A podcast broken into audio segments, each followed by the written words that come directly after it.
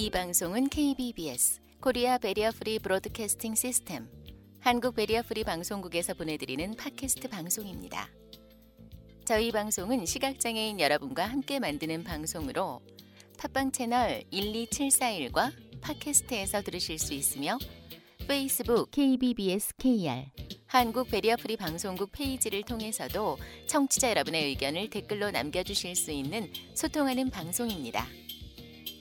댓글 남겨주시는 분들께는 저희가 준비한 선물도 드리니 여러분의 많은 참여 바랍니다. 이 방송의 진행자는 박진혁 앵커와 이유원 아나운서입니다. 오늘 앵커가 만난 사람은 동화구연 지도사 장규진 씨입니다.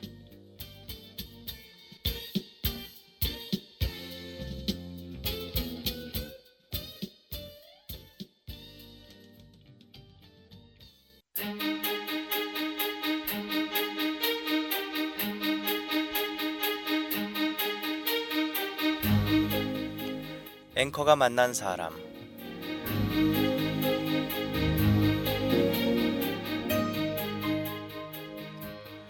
안녕하십니까 앵커가 만난 사람 박진혁입니다. 오늘은 동화 구연 지도사 장규진 씨와 함께 하도록 하겠습니다. 먼저 간단한 소개 좀 부탁드리겠습니다. 안녕하세요. 동화구연가 장규진입니다. 현재 유치원에서 동화구연 수업을 진행하고 있고요. 시각장애인분들 대상으로 동화구연 수업을 하기도 합니다. 동화구연사라는 게 익숙치 않거든요. 구체적으로 어떤 건지 설명해 주시겠어요? 동화 구연을 어떻게 뭐 가르치는 그런 건 아니고요. 아이들과 이제 동화를 읽어주고 수업을 같이 하는 건데요. 어, 일단 저 같은 경우에는 아이들과 수업할 때 동화를 들려주고 같이 독후 활동을 하기도 합니다.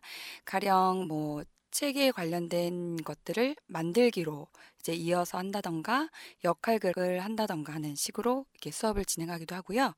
또 시각장애인 분들을 대상으로 수업을 할 때에는 만들기 중점으로 할 때도 있고 아니면 동화 읽는 기법이랄까 그런 것들을 알려드리기도 하고요. 아이들은 만들기를 좋아해서 주로 만들기 활동을 많이 하고 있습니다. 네, 다양한 활동들이 있군요. 어떤 계기로 동화와 인연을 맺게 됐는지 궁금합니다. 원래는 제가 연극을 좋아했어요. 취미로 연극 활동을 학창 시절부터 해왔는데요. 결혼을 하고 아이를 낳게 되면서 연극 활동을 할 수가 없게 되었더라고요. 아무래도 연극은 시간적으로, 감정적으로 소모가 크다 보니까 육아랑 병행이 돼서 할 수가 없더라고요. 그래서 접고 있다가 이제 아이가 세살이 되면서 책을 읽어주기 시작했어요. 제 책을 읽어주는데 아이한테 책을 읽어주는 모습을 보고 주변에서 이런 동화구연이라는 이런 게 있다고 한번 해보지 않겠냐고 이렇게 이제 어, 추천을 해주셔서 시작하게 됐습니다. 동화구연이 어떤 점이 어렵고 또 어떤 점이 매력적인가요? 사실 저는 이제 저와 함께하는 동화 시간이 뭐 다르 뭐 교훈적으로 뭔가를 배우고 뭔가를 얻고 이러기보다는 그냥 진짜 재밌고 진짜 신나고 진짜 기쁘고 이런 시간이 됐으면 좋겠거든요. 그런데 이제 원하는 대로 되지 않을 때 예를 들어서 아 이런 활동을 하면 좋아하겠다 생각하고 준비했는데 오히려 아이들이 집중하지 못할 때 혹은 이제 시각장애인 분들이 어려워할 때, 그럴 때 이제 수업 방향이 뜻대로 흘러가지 않을 때 마음이 좀 그래요. 힘들다기보다는 아쉽기도 하고 좀 그렇고요. 또 아이들을 상대하다 보니까 목이 많이 이제 아프기도 하고 좀 이제 상할 때도 있고 한데 그럴 때는 좀 많이 힘들죠. 그리고 이제 음 아이들한테 동화를 들려줄 때 이제 아이들이 이렇게 집중해서 빨려 들어가는 그런 이제 모습들이 있어요. 그런 모습을 보면 막 옆에 친구랑 떠들고 장난치다가도 책을 읽어주기 시작하면 집중해서 눈을 반짝반짝하면서 듣고 그런 모습을 보면 참 좋더라고요. 네, 저도 그렇게 동화에 집중했던 어린 시절이 있었답니다.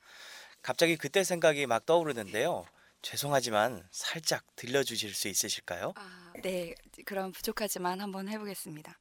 어, 나무 그늘을 산 총각이라는 동화인데요. 그 중간에 이제 그 나오는 대목을 짧게나마 한번 해보겠습니다. 총각이 듣고 보니 그럴싸했어요. 그렇지만 아무래도 그 부자 영감이 하는 짓이 얄미웠지요. 치, 아무리 자기네 집 앞에 있는 나무라고 하지만 이건 너무하지 않아? 이놈의 영감쟁이 어디 한번 골탕을 먹여줘야지. 영감님, 아, 그런 줄도 모르고 이거 실례했습니다. 그렇지만 저희들 농사꾼들에게는 여름철 나무 그늘이 꼭 있어야 합니다. 그러니 어떻습니까? 이 나무 그늘을 저한테 팔지 않으시겠어요?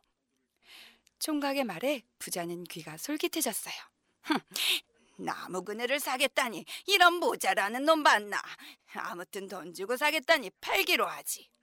이렇게 생각한 부자 영감은 총각에게 돈을 주고 이 나무 그늘을 사겠단 말이지. 음, 좋아.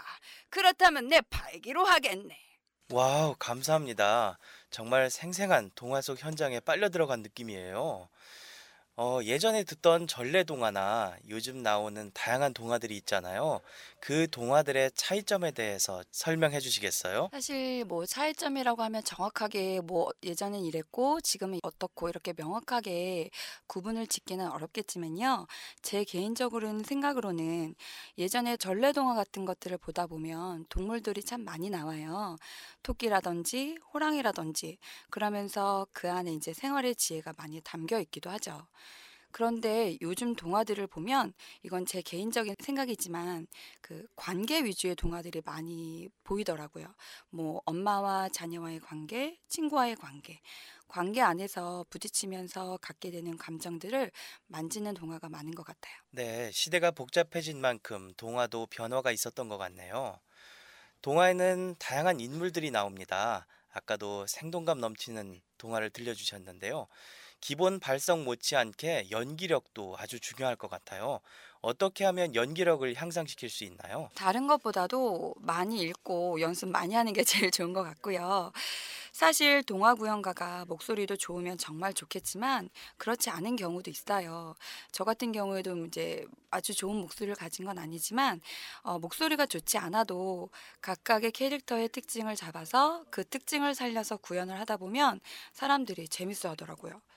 그러니까 예를 들어서 특징을 잡을 때 똑같은 호랑이라고 하더라도 무서운 호랑이인가? 아니면 맨날 당하는 호랑이인가? 뭔가 어리숙한 호랑이인가? 이런 거에 따라서 캐릭터에 따라서 목소리가 이제 다 달라질 수 있다고 볼 수 있죠.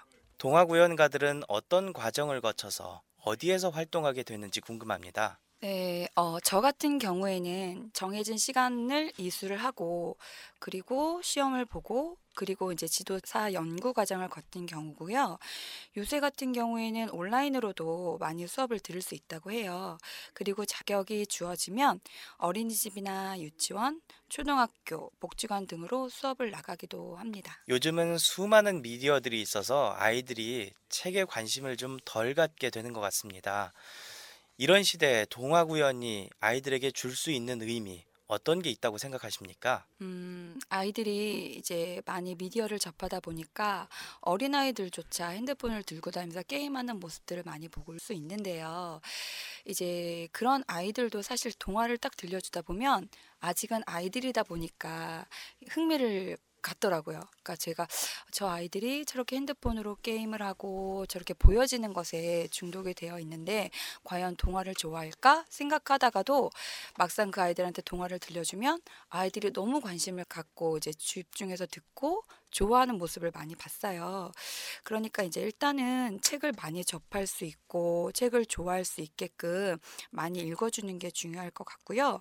그리고 읽어줄 때부터 이제 기법이라든지 이런 것보다도 그냥 책 자체를 아이들이 좋아하기 때문에 많이 들려주고 그러면 참 좋을 것 같습니다. 아이들이 동화를 많이 들을 수 있는 기회를 어른들이 제공해야겠네요.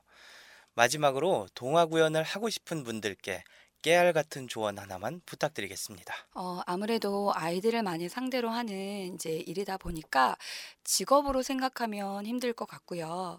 정말로 동화를 사랑하고 아이들을 사랑하는 사람들이 했으면 좋겠고요. 그리고 이제 어른들의 시선 보다도 아이들의 눈으로 아이들의 눈높이에 맞춰서 같이 마음을 함께하면 좋은 수업을 하실 수 있을 것 같다는 생각이 듭니다.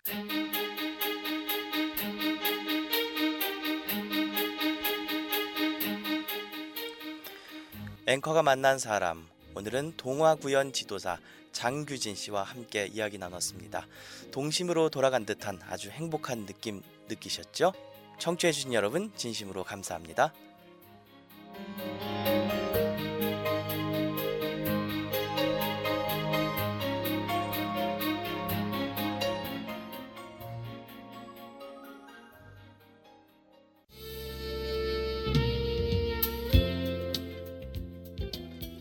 지금까지 KBBS Korea Barrier Free Broadcasting System 한국 Barrier Free 방송국에서 보내드린 팟캐스트 방송을 함께 하셨습니다.